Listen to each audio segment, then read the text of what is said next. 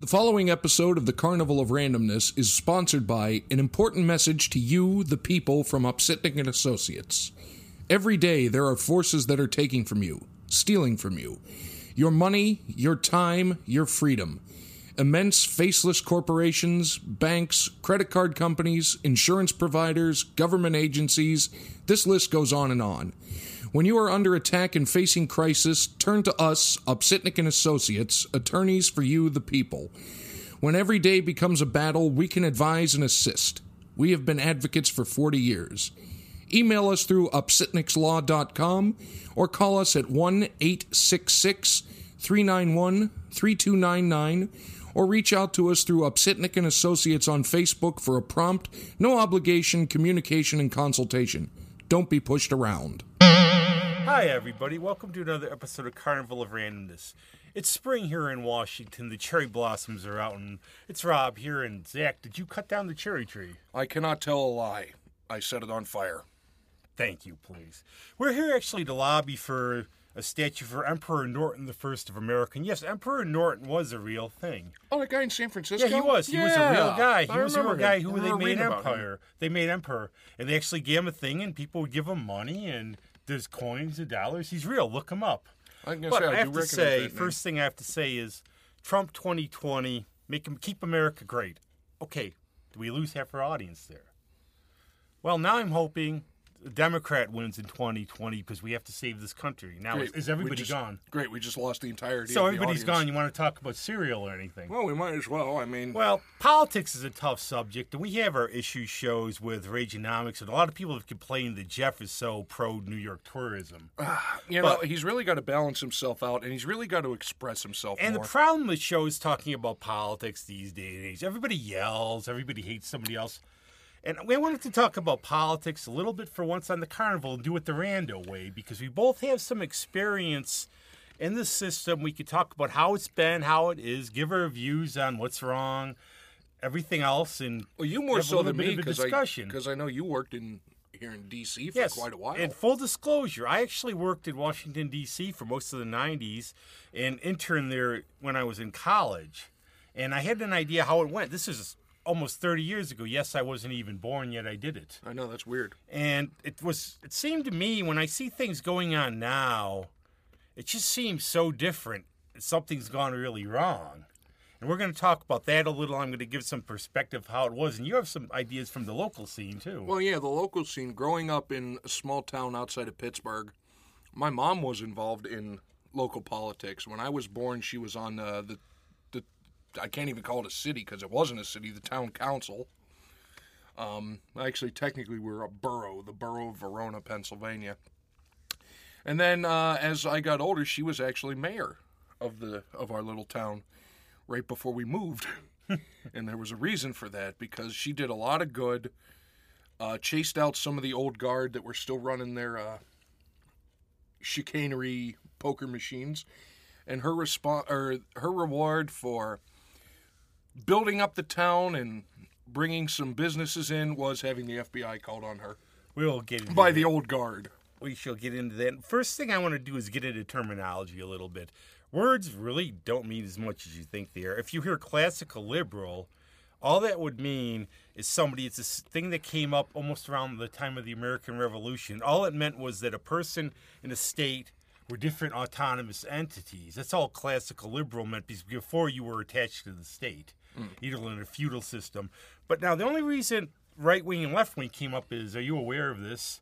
It came out of the French Revolution, I did not know where the left wing were the people the with Robespierre and the Jacobins, and the right wing were the opposition. They were more the monarchists and stuff. I thought the left wing were the guys that took more penalties, and the right wings were the guys that scored more. I thought defense took more penalties myself. Yeah, but of the of the wings. So that's where it wing. comes out from. And actually, if you look at the political parties, they've changed a heck of a lot. Remember, the Democratic Party was founded by Andrew Jackson, who was that's why we have the jackass, Yeah. and he was quite the bad man. Well, he um he's the only president to date whose parrot was removed from his funeral for swearing. And the thing was, I mean, the party was known almost the party of segregation, the KKK, Yes. and a lot of you can go back. There's a very bad history going through there, and it evolved around. Whereas the Republican Party, founded by Lincoln, was the party of anti-slavery, Right. and that all of a sudden it came around. Really, it changed in the '60s. I was going to say in the at some point in the more recent history, the party ideals almost flip flop. And Vermont was actually one of the most Republican states in the nation. The first time it ever voted for a Democrat was in 1960. It was the oh. most Repu- So think about Oh. So that. it's those damn hippies we have to blame.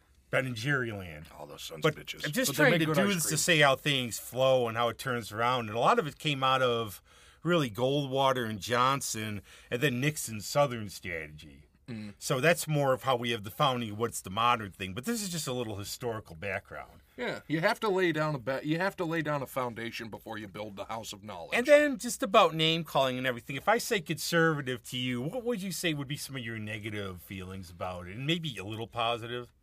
Okay, well, just from as of late, when you think conservative, you think more of the religious views, the um, uh, what would be the best word to put it without pushing too many hot button It's cold out. Don't worry about it. Well, but no, like the conservatives are the more religious, traditional. We need it the old ways. The old ways are the best ways. Whereas if you hear, if I hear liberals, you think more of the free thinking. We'll get into the old. Yeah, but I jumped the gun. Well, I think jumped the I, shack I a look little. away a little bit as the whole, and I've been just watching it a little. So I'll say like you may picture like the Archie Bunker like guy, who's I don't have anything against name your group, but and they're very, they think if you're not like them, they're bad, Exactly. and they're not. They're very unwilling to change. But then there's the positive. Abe Lincoln even said it. You take what works. Say something's going well, you stick with it. And there are some things we should conserve and continue on and use.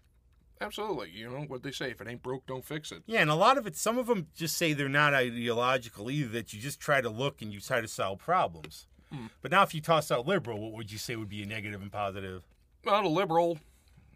You know, lately there's been a lot more of the negative aspects, but Well, that's why they call them themselves progressives, because I think the word got demonized, especially like it the last. it, it it definitely has. But I would say it's um, uh, you know, the more free thinking, forward advancement. You know, more accepting of others, even though if you look at it, they kind of aren't. And that's the thing about it is a lot of people who claim to be liberals are the most intolerant people I know I've ever met. And as liberal, the thing was it's okay if you think freely as long as you agree with me. So we have all these quandaries going out there within things. But I want to talk about what I've been involved with and you've been involved with because free admission here, I actually was a Republican one time. And the reason I was a Republican was because I have that contrarian nature. And everybody around that time when I was in college were Democrats. That's basically it. well, that, I think that's why, uh, and, and especially the older generation, that's why they pick political parties. Because I could always joke, my mom was always her family were Republicans, my dad's were Democrats, so they would cancel out each other's votes. So that, but I looked around at the time, and I would just look at candidates before I was, when I was too young to vote, and just see who I thought I liked, and I didn't have any idea, anyways. Well, that's that's the thing. And a lot of these, especially these days, a lot of candidates almost seem manufactured. But that's what I was, and it was. I remember my friend Dale. We were out one time at Hogan's Hideaway with a bunch of friends, and we were. This was Bush and Dukakis, and Dale goes, "Well, he's a Republican," and they looked at me and said, "But you're so young." they, like I hadn't been jaded by life or anything. No. And that actually came from a book.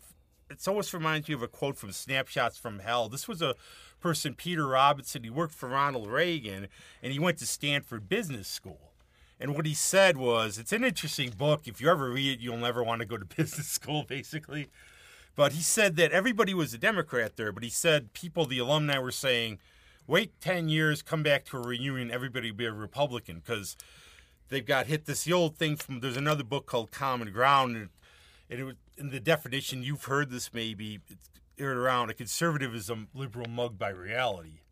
Oh, I like that. I've never actually heard that. And it's a book about what happened was desegregation. And when it really hit Boston was when it really, really had problems. And the author was an idealist, and he remembers getting an apartment in the city and getting mugged and changing his views a little before. bit. well, that would do it. But at, but Robinson's book says that yeah, you have a family, you have mortgage, you have to look at the more, world more realistically.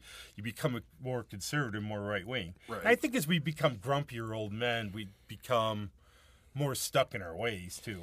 Well, I think that's that's it. The, the older you get, the less likely you are to change because you've been with something for so long, and you don't want to. It. I call it the old shoe principle. You ha- everybody has that those old shoes. They know they should get rid of them, but they can't bring themselves to do it because they fit. They fit nice. You know what it's going to be, even though it might be full of holes and smells. And that's because that's of course why we always say that every generation after ours sucks too. Because those damn kids or whatever, they damn don't know. kids you know, playing back on in my- day, Playing on my lawn, I had to walk to school in blizzards. uphill both ways. If we could get the- seventy-five miles with a heated potato in your pocket. Often could get the horse out of the barn. Right. But just to compare a little bit, now I worked back in Washington.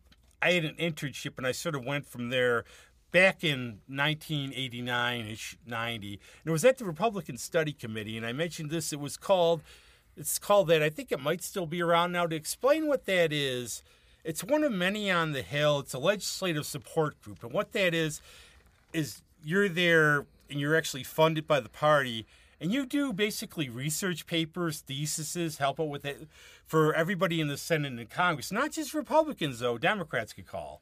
And from that, I actually got a big perspective on how everything was there and I got to meet a heck of a lot of people. Uh, you mentioned just in talking in the past the guys in, you know, the men and women in politics you've had run-ins with over the years. Oh, often. There's some big names. But one of on the ones, roster. this is one of the things how things change and how you look from perspective because not only like if you met somebody, but if you heard something about someone and then you see them, they finally come to prominence a little more and they're totally different. And that would be Dick Cheney because in the day he was the DOD Department of Defense Secretary. He'd been a congressman from Wyoming for around 10 years. They only have one congressman, so it's a pretty good gig. Yeah, you- and you actually, he was a chief of staff for Ford when he was only in his early 30s. I didn't know that. Very impressive resume. But at the time, everybody not only respected him but liked him. Which is weird looking at him now. The as you called him the other day, the Doctor Evil type. And that's what it's amazing because Geraldine Ferraro, the ex congresswoman, Mondale's Yes. vice president, when he got picked for vice president by George W. Bush, she said everybody likes Dick Cheney. really, seriously, you can look this up. It's on your news shows unless they got rid of it. Oh no, I believe she said that, but you look at it now, it's like, ooh, swing and a miss. and that's everybody really respected him. And the thing about it, a lot of people wanted him to run in 1996, but you have to remember he had a lot of heart issues. So he sort of went on his way, and then maybe became he went to Halliburton, maybe, and became I think yeah, that was that enticed one. by the dark side because the person that came out is not the person that I used to hear about. Darth Cheney. Yep, never. You always heard good things about him. Well, it's kind of weird how somebody can change that drastically over not mean- that long a time period, really. And you think maybe why would being vice president go to his head considering he was a defense secretary, he was chief of staff? Well, I mean, as as Lewis Black once said, you know, if even if you're the vice president, you're you, you can. There's no bar in the world you can walk into and have to pay for a drink. Yeah. As he said, he's like, "Holy shit, it's Vice President Cheney! Somebody buy him a margarita." Well, there was always the joke that when Bush was looking for a vice president, Cheney was on his committee helping. It's almost a case of like when Harrison Ford was helping George Lucas audition Han Solos and managed to get the role. Ah, this guy, he's how, how what do you think? Nah, I don't think he's that good. well, these guys all suck. I might as well do it. But the other part about then, those were the days of the first, the George Herbert Walker Bush days, and they were a lot different. They you did not have the hatred. No, it No. wasn't as vile and visceral as it is today. And now, my to interrupt you. No, just yeah, speak out. My thoughts are: Do you think a lot of that is because there was no social media back then? I then? think that's big. I think some of it did start. We saw the growth of it a little bit. Now you have to understand something. We'll go back a minute. You hear negative campaigning. That was a Lee Atwater term. Oh yeah. Politics. Let's be honest. It's never been a clean freaking game. We've I had uh, what was the term mudslinging back in the old days? how many? days? We could say what they called Lincoln. I think our good old good old friend Andrew Jackson did he ch- challenge so many people to duels? Well, I think he actually. I don't know how many. If he killed a guy or if he. I think he actually was shot at some point. And not just well, he beat the hell out of his yeah, the one guy guy tried who to was assassinate both him. pistols. um, didn't go off, and I think actually that gentleman was saved by who was the congressman? Was it Davy Crockett or Daniel Boone? Davy Crockett. I Yeah, think. Daniel Boone was more of a recluse. Yeah, Davy Crockett was there and actually pulled Jackson off him because he was womping his ass with his cane. And in a way, the guy was a real nasty piece of work. Oh, he was. But I would mean, you love a president like that who some guy tries to do that, Yeah, the, the, hell the of attitude wise, yes, but if you look at his policies, he was one of the most deplorable human beings to ever set foot Yes, on he this earth. was. He was. I mean, let, let's be frank. Go down to some reservations and try to pass a Yeah. 20. Yeah, a lot of them will not take them. And that's the thing. And we'll talk. Well, we might have a historical episode about the Well, president. I'm sure we will And we could talk more like about presidencies. because he was interesting. But obviously, politics, it's a dirty business. A lot of nasty things come out. Look at the Daisy ads from Goldwater and Johnson. Oh boy. And it goes on from that. You're, you're trying to win an election. But I think a lot of it does come out of social media now, the viciousness. But one of the things was they always talked about Lee Atwater. Lee Atwater was George W. Bush's campaign manager, and he came up with the idea of negative campaigning, where the idea was okay, you have an opponent, you don't emphasize your positive qualities. There's a line. If you can get this person under this line for likability, you'll win. Well, and uh, actually, interestingly enough, it's a more recent politician that took an opposite approach in his uh, campaign for the mayor of Knox County, Tennessee. Yes. Uh, the man's name is Glenn Jacobs. People would probably know him better from his other work in pro wrestling. But he said in many interviews, he said, I'm not going to run a dirty campaign because at the end of the day, we all have to work together. So if you slander your opponent, what's going to make them want to work with you to make things happen? And I think most big elections in the past, what, 10, 15 years if you has want been to evidence go of that? with that too, ironically, I think some of my favorite politicians of the last twenty years have been wrestlers. Because if you look at Jesse the Body Ventura, Jesse Ventura, governor of Minnesota. back in the day, I actually was more of a news junkie. I admit now I try to balance the line of being informed with keeping my sanity. so sometimes I'll just tune it off. But I used to be a big C-SPAN fan.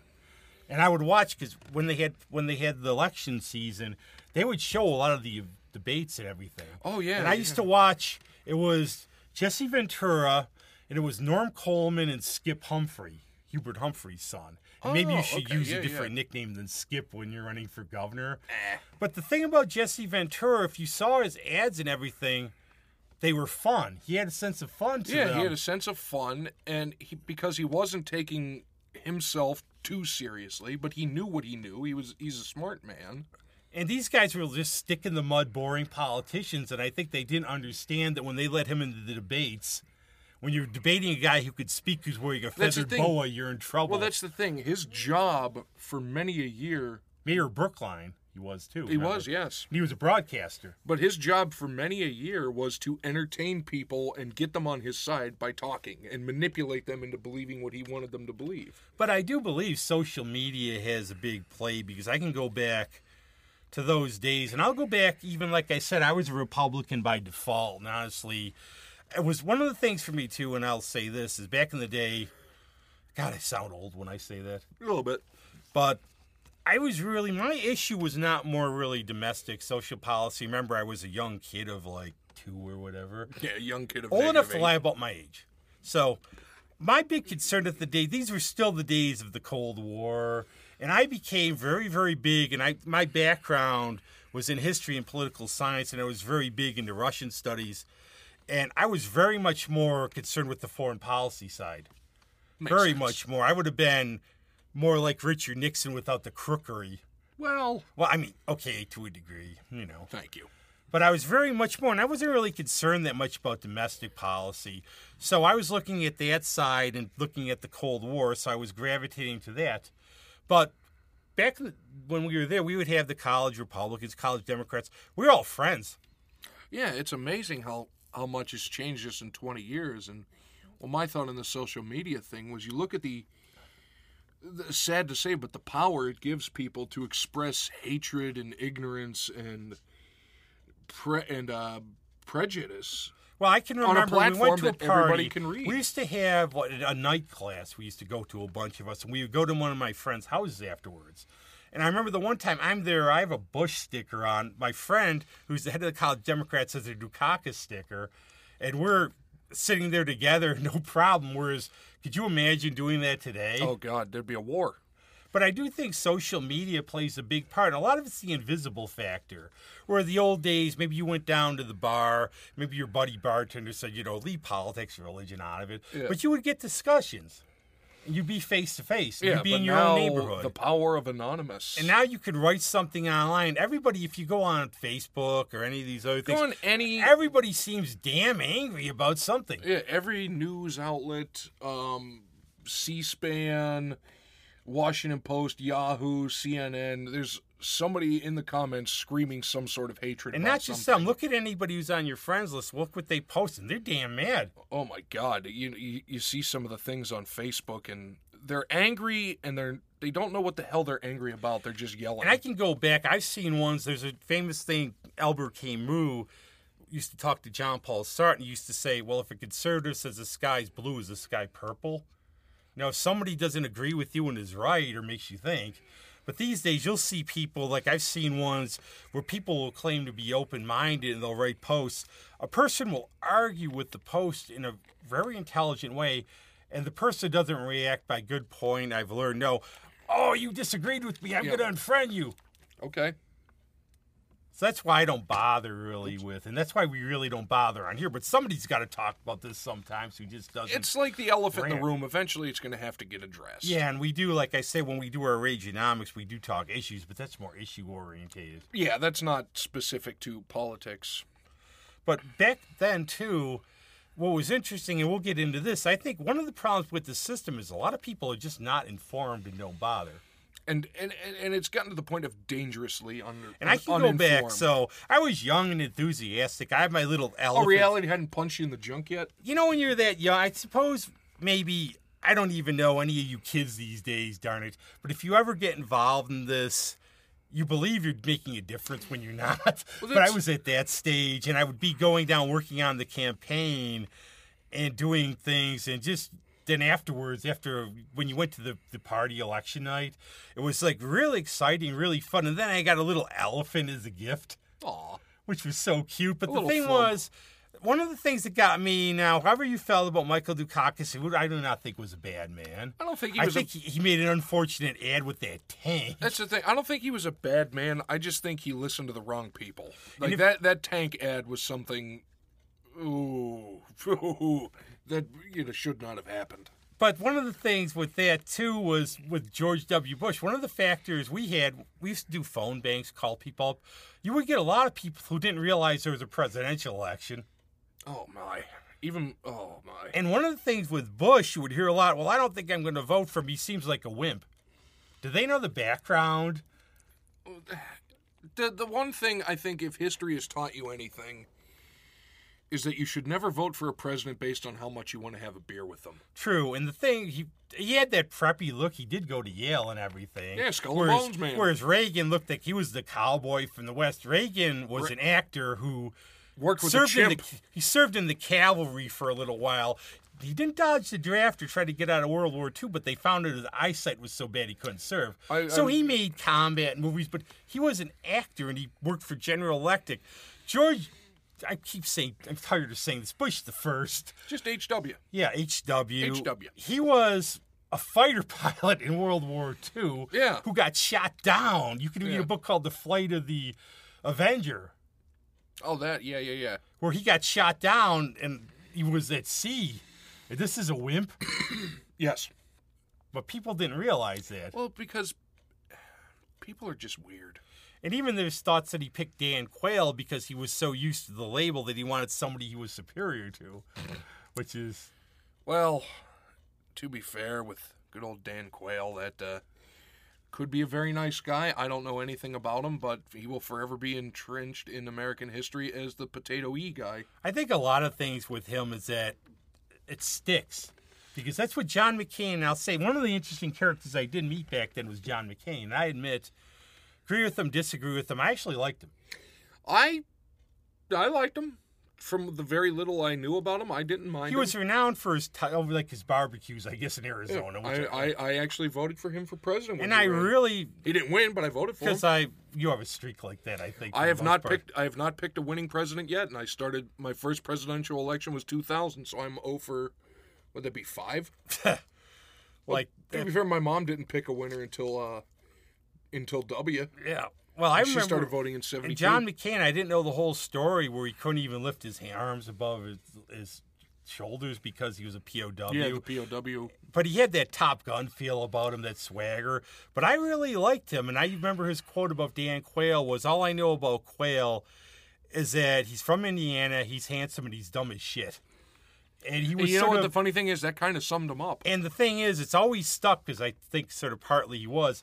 And they always said Richard Lugar, who was a man, the senator from Indiana for many years, who was thoroughly qualified to be president, that he would have felt like he was Ward Cleaver and the Beaver got picked over him. Well, to be fair, when was the last time the person, as the sitting president, was the person most qualified to be president? Oh, you go through the history of the country, and it's amazing the process.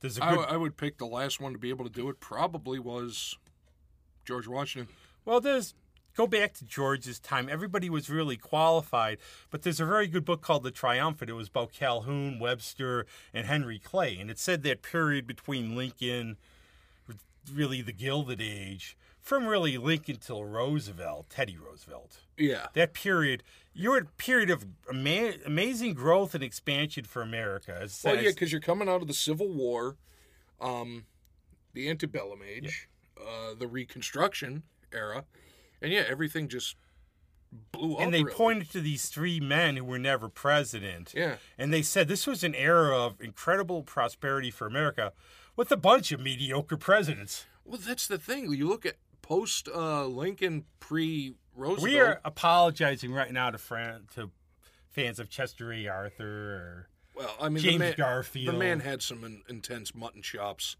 you know. But you had, was it uh, Andrew Johnson came after Lincoln? Yeah. was almost impeached. No, he was impeached. Yeah, he was. He was impeached. I, uh, forgive me. He was the first of the two that have been impeached. Yep. Um, I think he got impeached now. I may be wrong, but he can Stanton or something. yeah, he, like he that. fired Stanton when he wasn't allowed to, and replaced him with somebody without having a vote. yeah. Yeah, that that's why Andrew Johnson was impeached. Then maybe one of note because then it was U.S. Grant. Yeah, And now history's been unkind to him, not as a general, as a president. I, I don't understand why he wasn't bad. that he just you didn't do much. You go back and they say, well, it was a very corrupt time, but nothing with him though. No, not with him. He But was his administration, yeah, his administration, but he personally, I mean, he was a soldier. there was a lot of brutality on the frontier. But I know a lot of the tribes used to call him the Great White Father, and they respected They- him. yeah, of the- course, his buddy like Sherman, a little different. Nah, you But know, he probably saved them. History- He probably saved a lot of tribes from what these guys really wanted to do. history reveals all, and you know, I the the greatest quote I ever heard from Sherman because they were pushing him to be president, to run for president. I believe it was along the lines of, "I will not run if if nominated. I will not serve if elected." Yep. because he was smart enough to realize that the presidency is not the army. Yes. And In the army, you give an order, they, Yeah, they carry it out. That good old working. Uncle Billy there was Oh. not really uh, Democrat, small d, big D. He really more believed almost like in a military dictatorship because he wanted stuff done. He didn't Yeah, want to he wanted around. he wanted shit to get done efficiently and quickly. But then you went through a whole bunch like Rutherford B. Hayes. Yeah. Then maybe the one, the one, Arthur, the one interesting one, of Garfield course, is Grover again. Cleveland, or just no, because Cleveland. he's the only president to be elected twice in non-consecutive, Non-consecutive terms. And the terms. Baby Ruth bar is named after his daughter. Yeah, not uh, not Babe Ruth. No, a lot of people think that, but it was his daughter. Because what was he, twenty two and twenty four?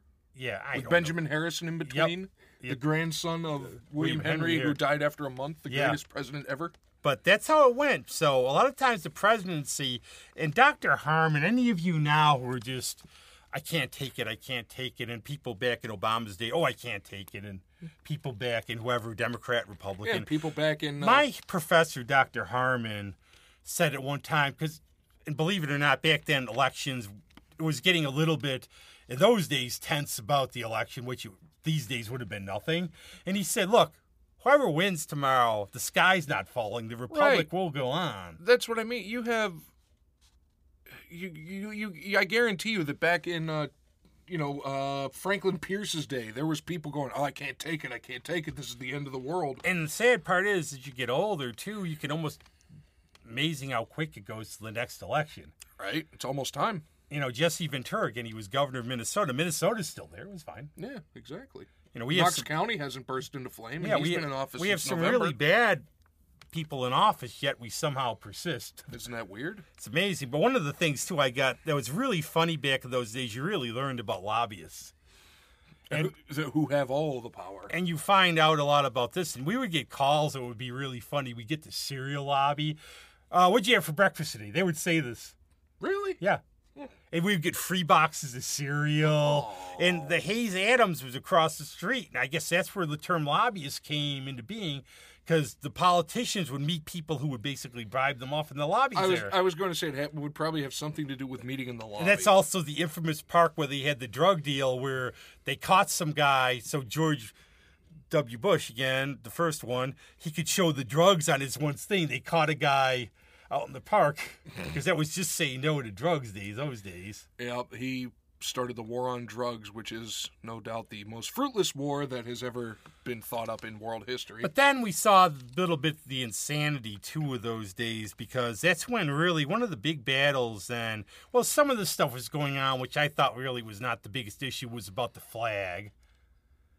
What was going on with the flag? Bush made then? a little thing about oh holding the fl- about not flag burning, Oh yeah, which yeah, okay. really to me was not. I don't. I don't know. Uh, maybe I think people are just putting a little too much emphasis on. Let's be honest, a piece of cloth. Yeah. I mean, yes, what it symbolizes is, you know, the country, freedom, et cetera, et cetera. Yeah. But I mean, to I don't get it. Maybe I maybe I'm in, uninformed on that, but I don't understand the. But the other thing was. I learned about extremism in those days a little bit because back then, one of the big issues was abortion. And you could not get off the hill. I used to like to go walk around. There were a lot of really good things. Ah, the Roy Rogers out there, a fond memory. There was a Roy Rogers. They always had deals. Good old Roy Rogers. And there's a, there was also the library court there, which was not a court. It was at the Supreme Court. They would have meetings there. All of us tried to go because they had the best donuts I've ever seen. really, I mean, these things were miraculous. oh man, one day. But it's the library court. That's what it was called for some reason. It was in the Supreme Court building. And it had nothing Hmm. I've to do with the. Supreme Court, but we would have meetings from groups there. And they always said they were very nice to us at the in my study committee where some people had internships they weren't very happy with. They tried to get us involved. They always said, "Okay, there's these events. We're going to make sure you get on the floor of Congress." God forbid they actually take an interest in which you. I did. Oh. And I remember we saw the president of Mexico at the time. And I'm standing on the floor of Congress, and all I thought of was Paul Simon. He's sitting there. This is not the Paul Simon in the band. This is the Congress, the senator. Yeah, yeah. from Illinois. But he always wore the bow ties. right. I've seen. I just wanted to take that bow tie and twi- it looks so cute. Yeah, or just like you know, doing, snap it But back. so you got it was, and when you're that age, it's really cool. I saw the president of South South Korea, See that? Yeah, yeah. and I saw the president of Mexico. When you're a kid, like 20, and you're Yeah, going a- on the floor of Congress, for, for a 20 something to you know stand on the floor of such an important historic building in this country. And you get that pretentious twit syndrome because I had my ID, I knew all the security. You had to go through. It's not like it is today. We Oh, did. We had one incident. There was a congressman from Pennsylvania, and we were in we were in the Cannon Building, Office 402. okay. The Cannon because there's Cannon, Longworth, and the other one whose name I forget at the moment, and and that too. Yeah, And there's somebody tried, some constituent tried to come in with a gun, but that was about the only thing. Yeah. But I remember walking in and people, that we'd always have tourists up there. Oh God. And they'd yeah. be waiting. I'd be coming in, I had my badge on, I'm a kid. Ha, and security, oh, hi, Rob, go on. You just feel like, ha ha, look at Yeah, this. I'm on top of the world. And we all, you'd hold out your name, ha ha, look at this here. Well, that it was the same thing. Um, several years ago, before he moved on to a different career path, a good friend of mine from college was um, a congressional aide in D.C., and he got. Uh, I think we stopped down to visit him, and my sister and I. I think maybe my dad was. Is it who I think it is? Yes. the- Well, I could just, we won't say the name because it might no, my, my national security. No, my, but my very good friend Josh. But the thing is, I want to point out with this guy, He he was in there, and the Congress survived. Yeah, exactly. And he worked with a congressman from Florida. Honest, honest to God, I'm not just saying this. The name of who it was escapes me. But he took us. That's a weird name. Yeah, I know. And then it must be German. We were there. I, But he took us through the I'm going to interrupt for a second Okay. We- because back then, one of the famous congressmen from Florida was Claude Pepper, who was this guy who had to be like 120 or That, something. that sounds like, that sounds like a guy But do you wearing a- just imagine? Okay, imagine a movie with there was a guy Claude, but he was renowned as being a mummy, basically. But No, the, the name like Claude Pepper, you, you should be wearing a white linen suit, a fedora, sitting on a sitting on a porch in a rocking chair, sipping a mint julep, going, "It's good to own land." that's all I picture. I never saw the guy, but one of the Well, things, maybe because he wasn't real. Maybe he was more of an idea. but one of the things that was funny too is would, we would work on legislation. and One of the big kicks, there's a couple minor bills where I would see a representative say the stuff I said. Dad, yeah. Which is scary when you think a 20 year old kid is saying stuff for legislators. This little secret for all of you, you may not know this. You may not know this, but like for grad school and stuff, this called legislative process classes. They do not write legislation. Other people do the legislation. you ruined. You pulled I assigned, I literally assigned Hank Brown. He was a senator from Colorado. Uh, Bob Dornan, who was a really interesting character. They always had somebody as a chairman of the the Republican Study Committee. Bob Dornan, B1 Bob at the time. Now, this is a character out of the movies again. He was a Korean war vet. He's one of these really gung ho stereotype 50s right wing guys. Mm. Very bombastic. He ran for president in 1996. God, He represented Orange County. And the thing at the I time, even remember that. the thing at the time for California, Southern California had all these right wing guys who stuck together, like Bill Dannemeyer, who I didn't particularly like a lot because he was Mr. Wow, the gays are going to take over the world. I did Oh. not appreciate that guy. There's Dana Rohrabacher, who used to have a thing in his office of him surfing, calling it a fresh wave hits Congress. Oh, come on, And he man. sort of looked like Arn Anderson. Well, I could get behind a guy that looked like Arn Anderson, but if you're pulling shit like that, ooh, fresh wave, no, just because no. he was new, and all he would talk about on the floor was, "I am new."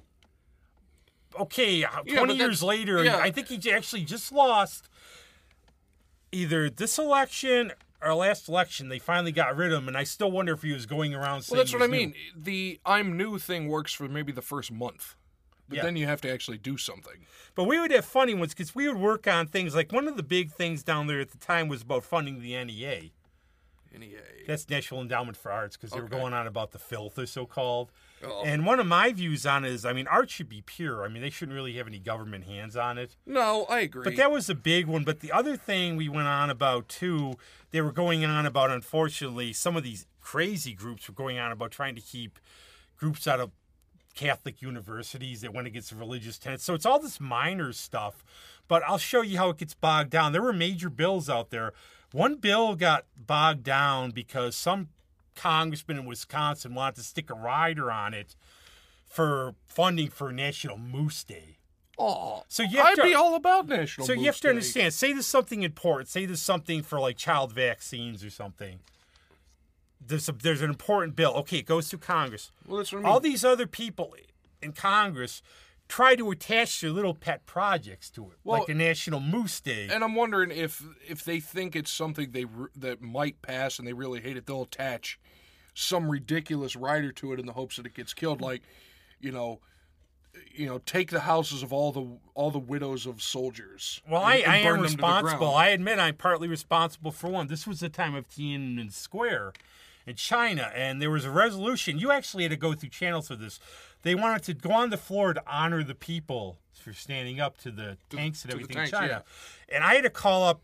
You basically called up the different congressional offices and asked, "Can we add this?" And it was nothing. And you would hear like Ike Skelton. I remember another good name, Ike Skelton from Missouri, the Democrat.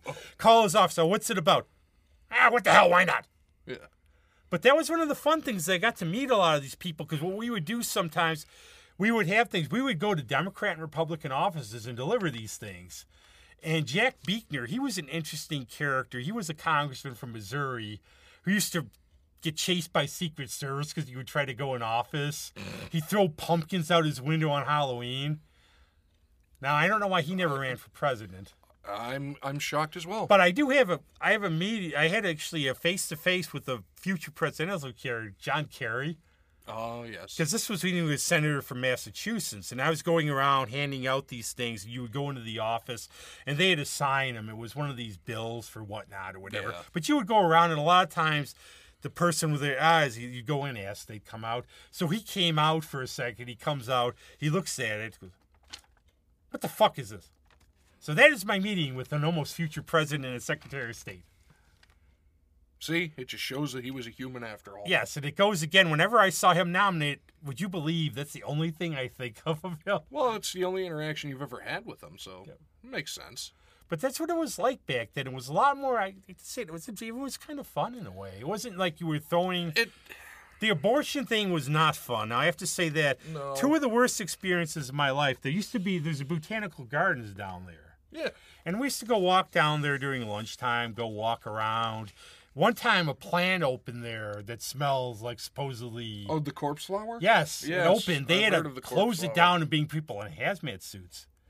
But the other one was they used to have the abortion battles around there sometimes. So if you're working on the hill, you're walking around, you're going to see this stuff. Mm. But I remember the one time that stuck out to me was there was the pro side, the anti side.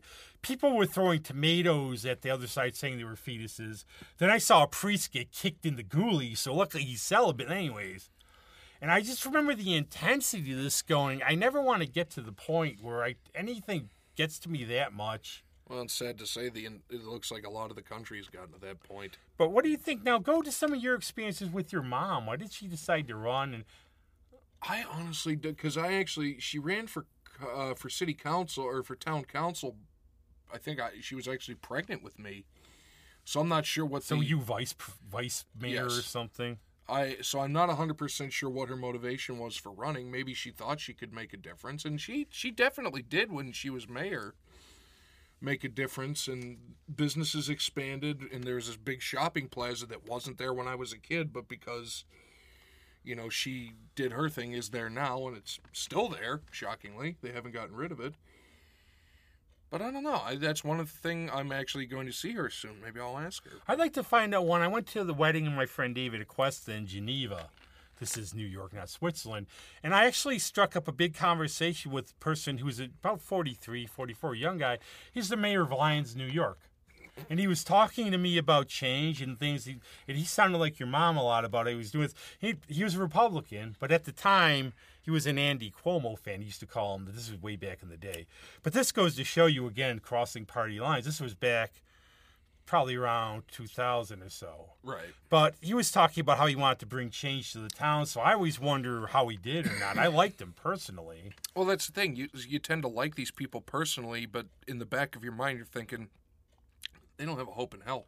No, and I remember because I we would do these debates on campus again for the, the election for the presidential election in 1988, and we would try to get people. We would get you weren't you obviously weren't going to get the big honchos to No, come, so we would have representatives. We'd have Mayor Ryan, who was Tom Ryan was the mayor here for years, and we would have Joanne Van Zant. She was the head of the Republican Party. How did they come to the debate? They drove together. Isn't that weird? And and you know the sky didn't open up and rain blood, and horses weren't eating dogs, and the apocalypse didn't happen, did it? And people would ask you go up, they would talk, and they would sort of be the surrogates, and you would ask them questions. There was some crazy hippie guy who went about these issues or something.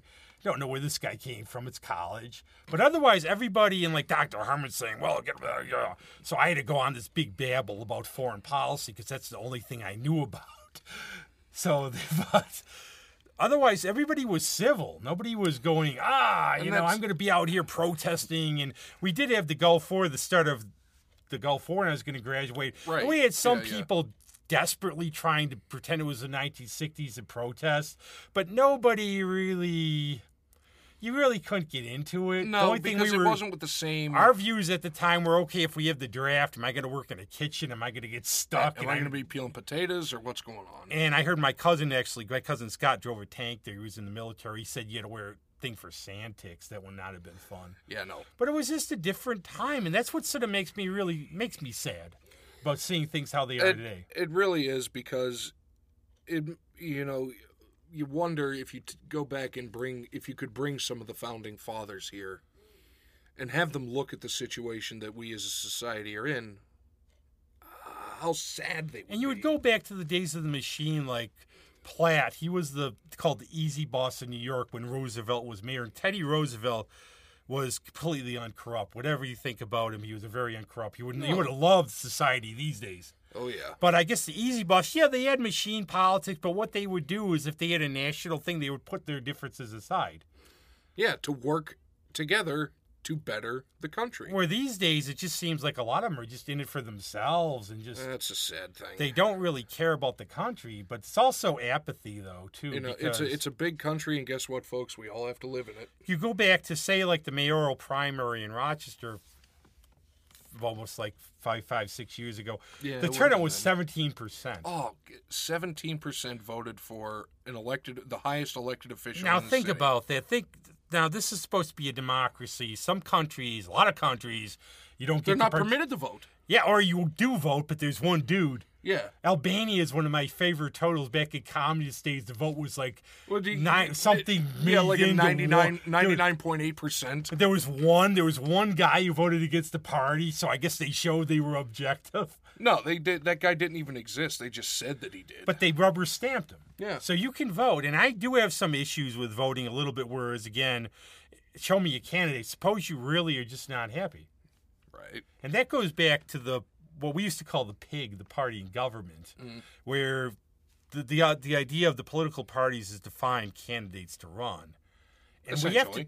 Part of it is why would you want to run in a lot of ways because you're going to go if they're going to be digging through all your stuff. You might be the nicest person in the world. That's the problem. They're going to find gonna- shit on you, and if they can't find shit on you, they're going to make it up. You're going to find out. They're going to find out you were at Pizza Hut when you were 12, and you didn't leave a tip because you used the money to play a video game. Yeah, and then you went and, you know, you pissed on the seat and didn't clean it off. And I think it gets so nasty like that. It- it but I also think a lot of the negative is a lot of people don't have any positive to bring. You look at a lot of people, they come from a background. They used to make fun of Tom DeLay in the House, the Hammer, as they call him, the congressman from Texas.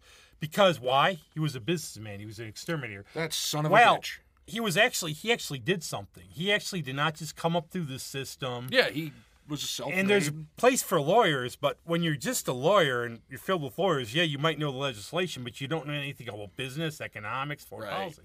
So there's all these problems, and the thing is, people have to get more. I suppose I'm trying to say with this whole thing, it's obviously we're not shouting at each other. We're not doing like a Rush Not Limbaugh yet. or a Rachel Maddow or who the hell are some of those other characters. I don't even listen to them. Oh, like Glenn Beck, uh, all those assholes. I'm sorry, but they are. Well, they are pretty much, and I don't even really listen to them. So there's a thought about Michael Savage, and I've honestly really never listened to the guy, No. But I've know who he heard that there's theories that he was the guy that it's an act. Well, I, I firmly believe that. Like, do you really think Rush Limbaugh believes half the shit he says? I think they do. I think what suppose you believe, like suppose you were going to do right wing, left wing. I suppose you have to make it. It's like Michael Kinsley said about Crossfire with Pat Buchanan. They get along very well. yeah. But he said you have to get angry. You have to get because it's No. the show. That's why nobody's listening to this one because we're not yelling at That, each other. that's the thing, and we've I've heard it's like, well, you guys need, uh, you know, tension. No, go screw. No. I'm not manufacturing it for. Well, we have Jeff and we have the Yeah, Regenomics. exactly. We've got the Rageonomics people that they'll be back, but you know, I guess to put a to start to put a bow on this thing. Times have changed. Times change, and not always for the better. And I'll say for there is the election coming up. Make sure you're informed. And if you like your guy there in the White House, make sure you like him for the reasons you like him. You know, if I asked you, what do you think's good about him? Don't just say, well, you know, he was on The Apprentice or something, or well, he kept those commies out. Try to tell me what you think's good. If you don't like him, don't I- just say, I hate him. And like, I and I firmly believe that despite what I believe, if somebody comes to me with a contrarian point of view and is able to explain it, uh, okay, yeah. you're welcome to your opinion. It wasn't only Russian collusion, it was out in Mongolia. Oh, I thought it was um the Seychelles or the or Madagascar. or No, Al Gore said it briefly after 9 11. He said, George Bush is my president. And that we had at a time of national emergency. It's like when Reagan got shot and he made that quip in the hospital about are you Democrats or Republicans? So the doctor said we're all Republicans today. And we don't have that today where it's No. like this labeling. It's like you talk about trying to accept people if you're gay, straight, whatever you believe. But if somebody came up to you and said you're a Republican or Democrat, you might hate their guts. Hmm. Yeah, and that weird. So, you know, be nice. that that you know what? That's the moral of the story. Don't be mean. yeah, I mean, we thought about even for doing this because it's like a subject we try to have fun. Yeah. But I suppose it's like But it is the- interesting. It's like trying to yeah, well, you will do historical ones, but it's like trying to take that cough medicine when you're a kid. Yeah, you just want to get it over with. Yes. So Oh I thought it was fun though. no, it was a fun one, and you know what? yeah, like I say, times change, but the moral of the story is just don't be mean. And I think about those days, and I could be so pretentious because I loaded up at the DC store for Christmas. Yeah. Everybody got a capital ornament. The Christmas cards were awesome. See, then nobody cared about politics. They loved the cards. They Yeah, loved right? the ornaments I gave them. And I got my one friend's mom. They were from Italy. She wanted to thank me personally because I got her a John F. Kennedy campaign button. yeah, So, those days, nobody really, you know, it was different. yeah. So now, if I got somebody a Trump campaign button, I remember. Now, when this happened again, my thing for being a Republican. Then, in full disclosure, I'm an independent now. I'm not registered with any party. Yeah. But we had a we had a teacher in high school, not a professor. She would push the Democratic Party on you. No, and you know what? Schools have no place. And she would just period. she would do. For example, say you had a test, and you would say she was a Mondale fan. Yeah. And she would say, okay, now write who would, would be the best candidate for president. And I thought there was no place, and I was really mad about that a little. Yeah, there's now, no some place. dastardly fiend snuck in her office and stuck a Reagan bumper sticker on her you know, campaign thing. She spent half the class screaming the class out saying how she never pushed Mondale on us, but somebody had the nerve to do this. Cognitive dissonance, and there's no place for that. No, there's it just no. Don't be mean. Yeah, that's what we're saying. So Yeah, don't be hopefully mean. this was kind of fun. And Yeah, and there will be more historical ones. Yeah. And got anything else? yeah, I do actually. I'm sick of politics. I am too. Let's So- put something nice. So I was out with my very, very good friend Meg Williams the other night. She had a show at Love and Pardon me. Cup, and she has not been in town in three years. She lives in Nashville now. And I said, Meg, you want to come on the show? And she would love to come on the show and play for you. But she lives in Nashville and she's on tour, so she went off to Virginia while the time we're taping this. But she'll be back to spend time with her family, and she'll come here and play, and we'll get her on, and you'll all love her. But I told her I'd play something from her new album. It's called it's, it's "Take Me as I Am," the Muscle Shoals section. It's Meg Meg Williams. And now this is her words, not mine. I'm going to play "Sometimes I Need You Too," and I'm playing that song because she has a video for it. And now she said that's the song if you have a lover, relationship, a friend, and you feel you're not giving, and you feel you're not giving really, you're giving tons to it, not getting any back. Now I take the fifth. Those are Meg's words, not mine. Okay. But it's a good So song. about- her. And there's a video for it. And it's a very good song. And it's Meg Williams. And we're going to leave with that because be kind to everybody and enough politics. And Enough politics. Vote for me if you want. I don't care. Cthulhu 2020. Yep. And that's it. Thank you, everybody.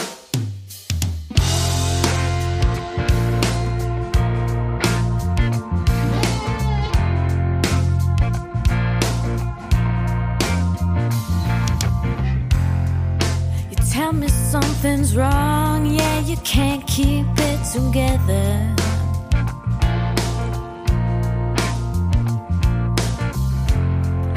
I'm always by your side, trying to make it better. But the whole world's out to get you, and you can't keep up. But living in this life is hard on everyone. Yeah, everyone.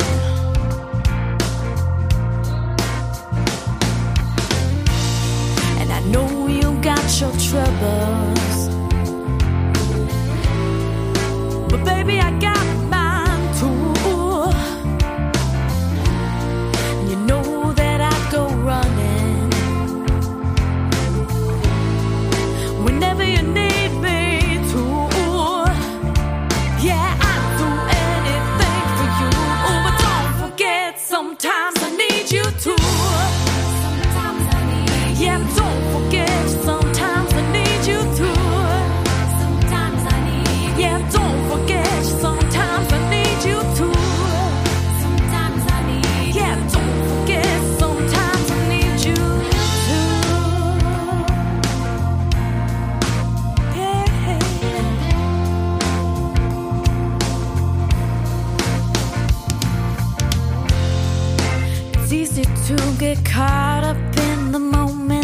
your mind.